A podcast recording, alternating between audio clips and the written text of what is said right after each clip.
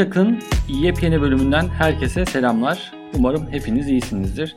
Geçtiğimiz bölümde fotoğrafta kuralları yıkmayı ama yıkarken de hangi kuralları yıktığımızı bilmek için o kuralları öğrenmemiz gerektiğini anlattığım bir bölüm yapmıştım. Şimdi de hazır dedim bir önceki bölümde kuralları yıkmaktan bahsetmişken çokça merak edilen bir konuya değinmek istedim. O da dinamik aralık. Dynamic Range olarak da geçiyor. Genel olarak hepiniz bu terimi duymuşsunuzdur eminim.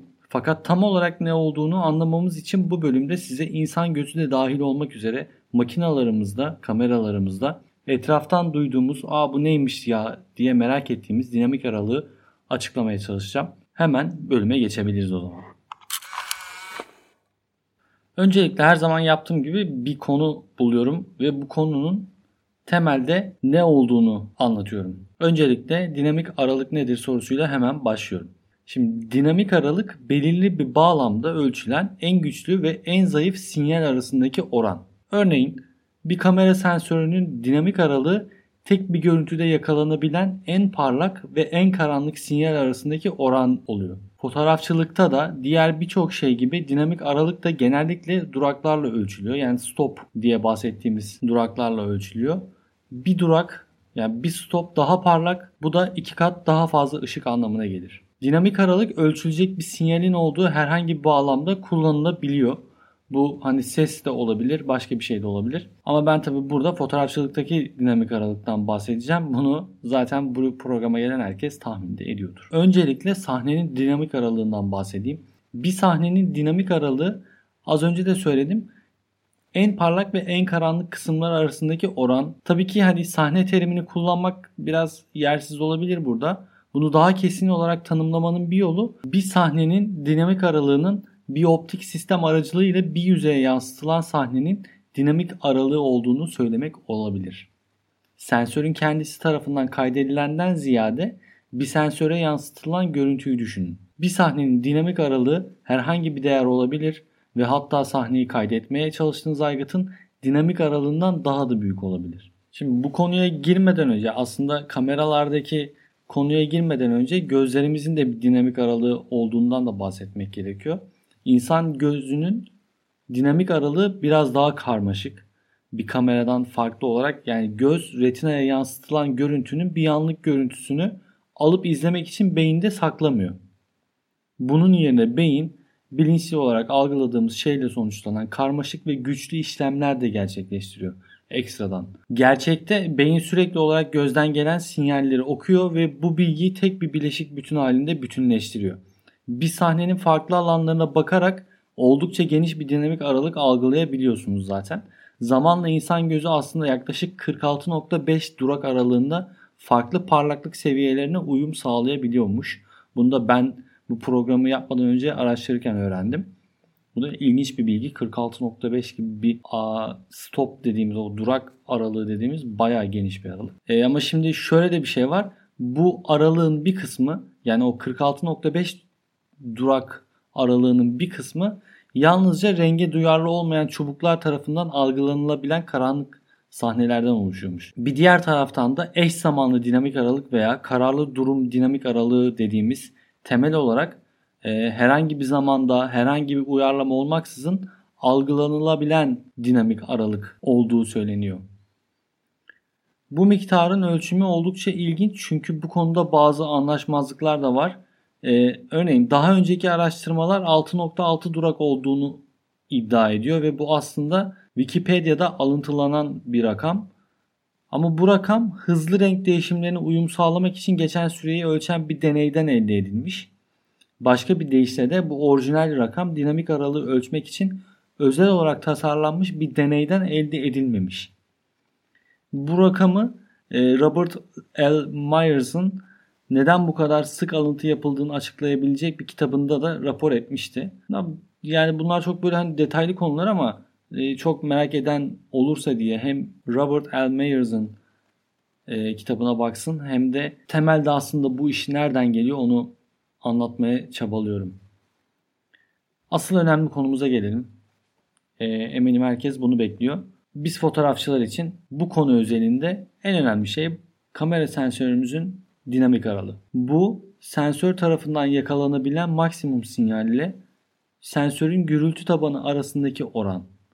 Gürültü tabanı yani esasen görüntünün bir bölümünün sensöre hiç ışık çarpmadan çekilen bir görüntüden ayırt edilemediği nokta. Bazen insanlar farklı dinamik aralık ölçüleri kullanıyorlar. Çünkü görüntünün karanlık kısımları hala bu gürültü tabanından daha yüksek olabiliyorken fotoğrafik olarak oldukça işe yaramaz olabilirler aynı zamanda.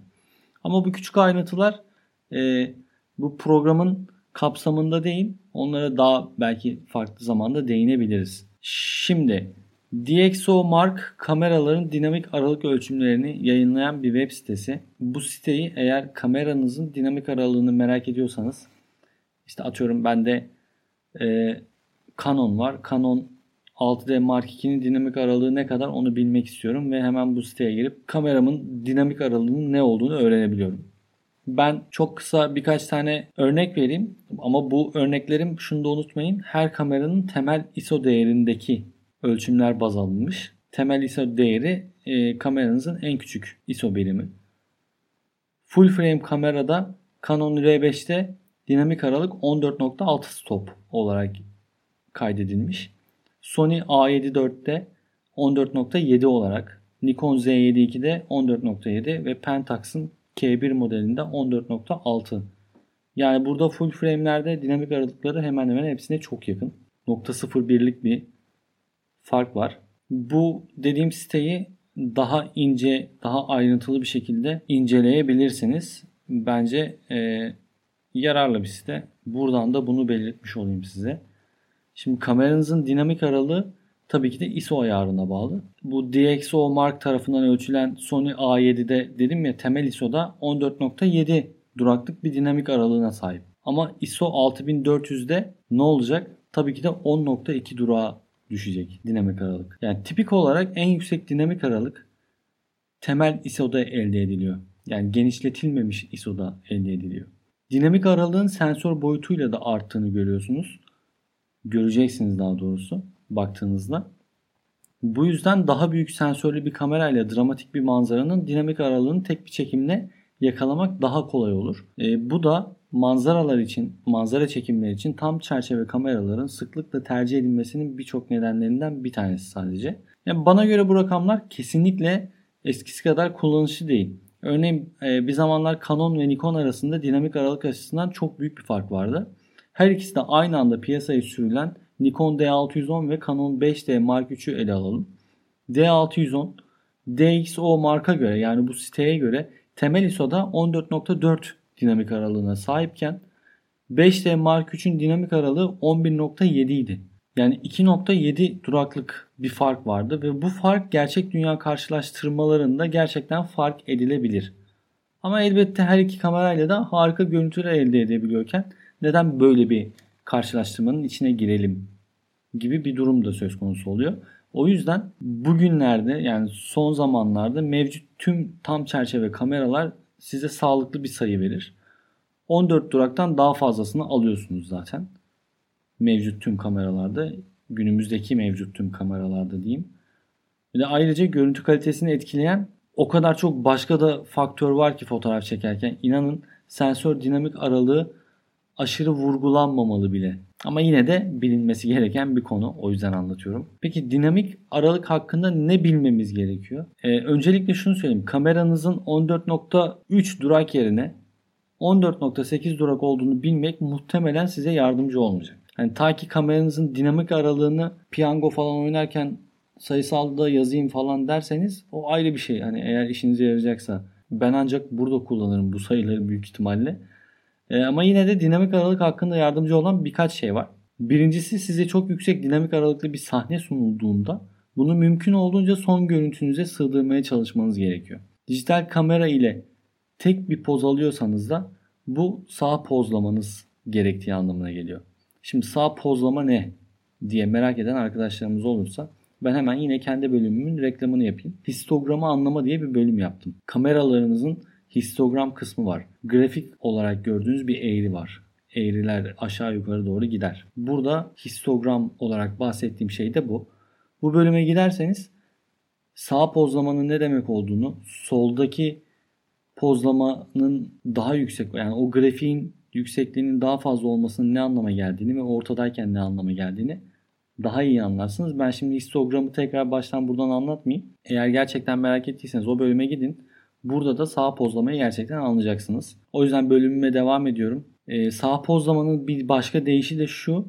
Görüntünüzün en parlak önemli kısımlarının aşırı pozlanmadan olabildiğince parlak olması için pozlama yapmanız gerektiği. Üstelik manzaralar için bunu ISO bazında yapmalısınız ki işte yapamadığınız zamanlar da hariç olabiliyor. Onu da göz önünde bulundurmanız gerekiyor. Ee, mesela filmli makinelerde bu durum birazcık daha farklı.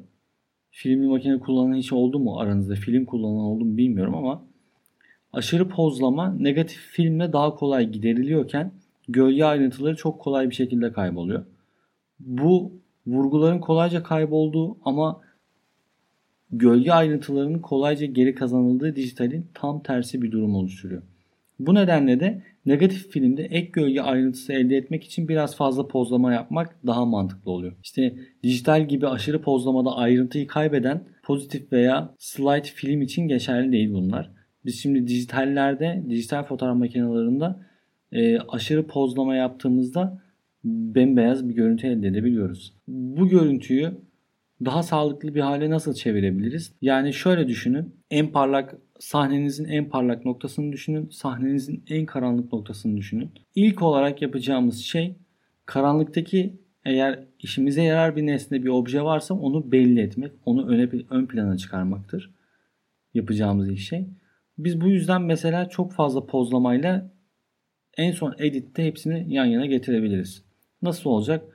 En önce karanlıktayken, karanlık kısımdayken makinenizin çeşitli pozlama şeklini ayarlayarak ister ISO'yu arttırın, ister diyaframı açın, isterseniz de shutter'ınızı kısın. Yani enstantane ayarınızı kısın. Bir şekilde o karanlık bölgeyi aydınlatmanız gerekiyor. Buradan net ve az gürültülü bir şekilde yani az noise ve grainli bir şekilde fotoğrafınızı elde ederseniz hiç fotoğraf makinenizi kıpırdatmadan bir tripod olduğunu hayal ettiğim için böyle anlatıyorum bu arada.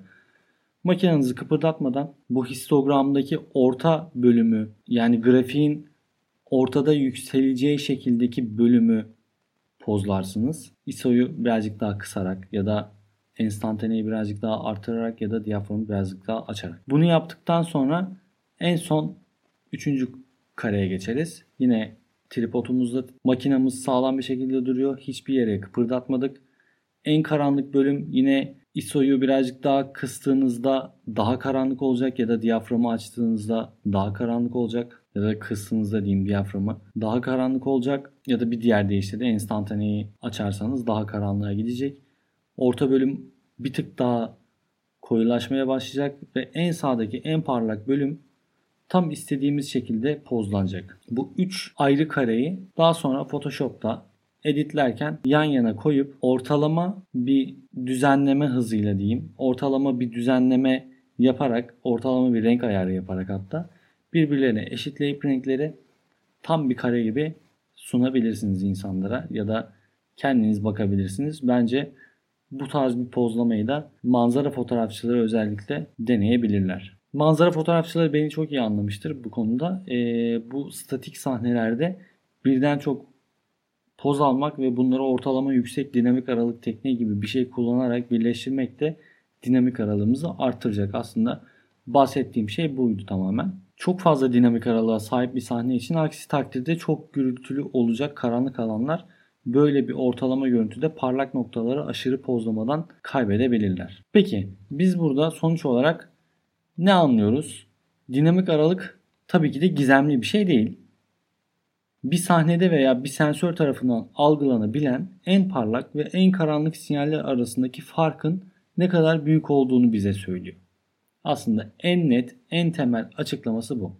Manzara fotoğrafçılığı gibi bazı fotoğrafçılık türlerinde de sahnelerin dinamik aralığı genellikle yüksek oluyor ve bu nedenle de son görüntünüze mümkün olduğunca çoğunu sığdırmak önemli oluyor. Ama işte biliyoruz modern kameralar o kadar iyi ve tüm zorlu koşullarda bile harika görüntüler elde edebilmemizi sağlıyor zaten. Sonuç olarak buna bağladık.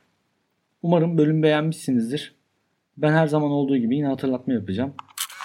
Ee, adım Uğur Şengül. Beni Instagram'dan ugsengul ve sipsakpot adreslerinden takip edebilirsiniz. Soru, öneri ve görüşleriniz için her zamanki gibi sipsakpot.gmail.com'a maillerinizi bekliyorum. Kendinize iyi bakın. Bay bay.